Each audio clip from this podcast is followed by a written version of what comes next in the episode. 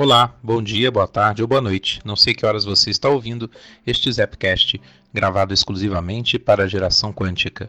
Eu sou Tânios da geraçãoquântica.com.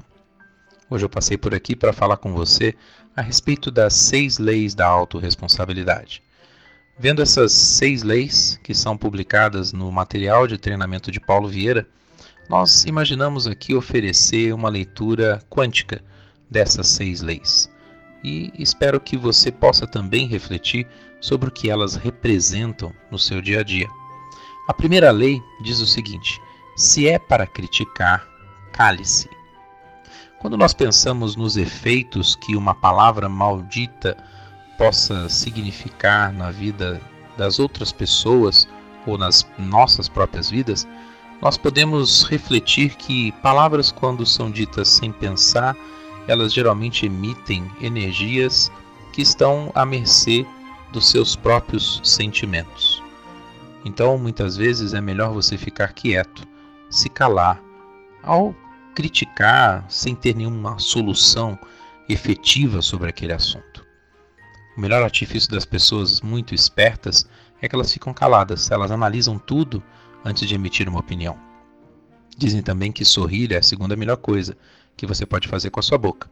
A primeira ainda é ficar calado.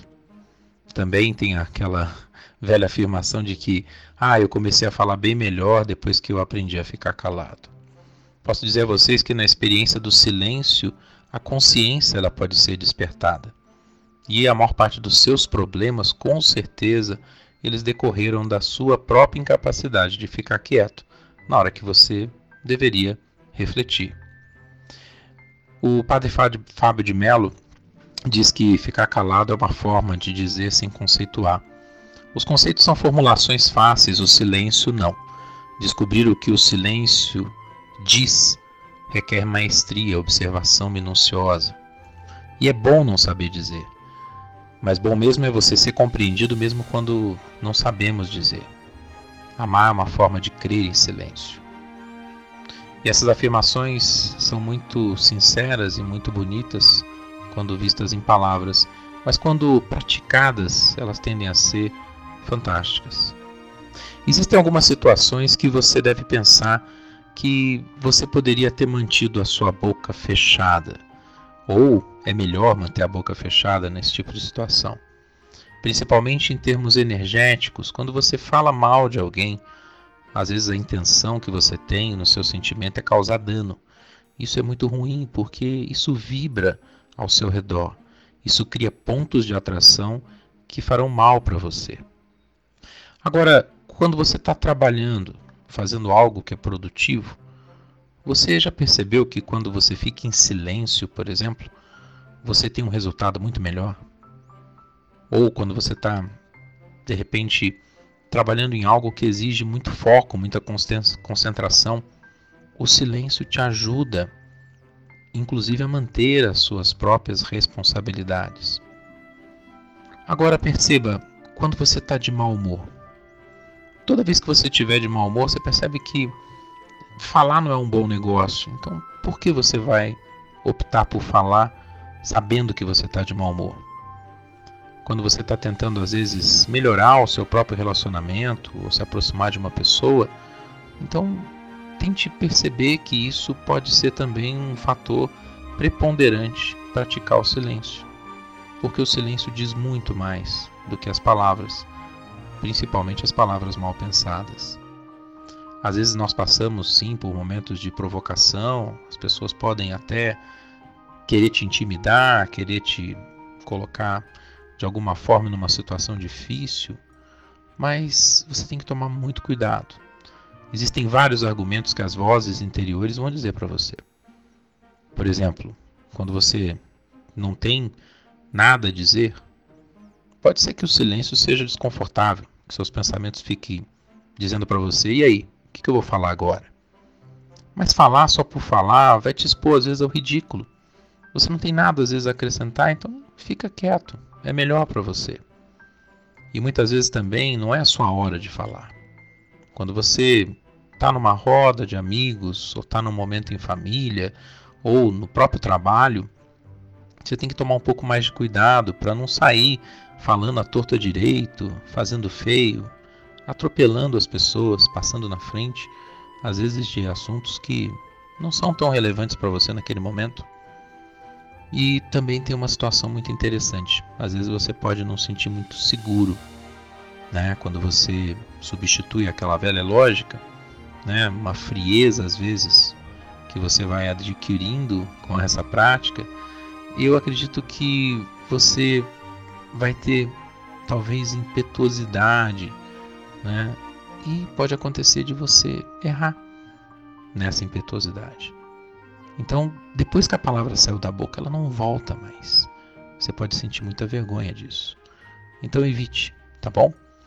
E também quando você tiver uma sensação, né, uma discussão que você tiver acalorado, então provavelmente você já sabe que se você tiver essa impressão de que você vai machucar a pessoa, fica quieto. E principalmente se você não tiver os argumentos necessários numa discussão, procure ficar calado. Criticar sem ter argumentos, sem ter fundamento, sem saber se é verdade, é muito sério.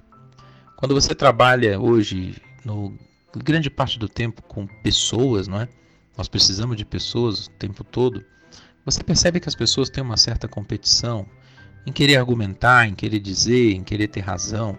Então, normalmente, você vai se, ser colocado à prova. Né? As pessoas vão querer se mostrar, as pessoas vão querer se exibir. Então, é muito importante você ter cuidado, ter consciência de que falar demais pode não levar a nada. Agora, em assuntos polêmicos como política, cultura, religião, mesmo que você esteja criticando uma pessoa pública, talvez o assunto seja mais sério ainda. Porque você pode dizer bobagens, você pode dizer coisas que não têm fundamento, e ao invés de você passar de inteligente, você pode acabar sendo visto como uma pessoa muito pouco informada. E às vezes você tomar partido de algo que você não domina é muito sério, pode te trazer muitos prejuízos.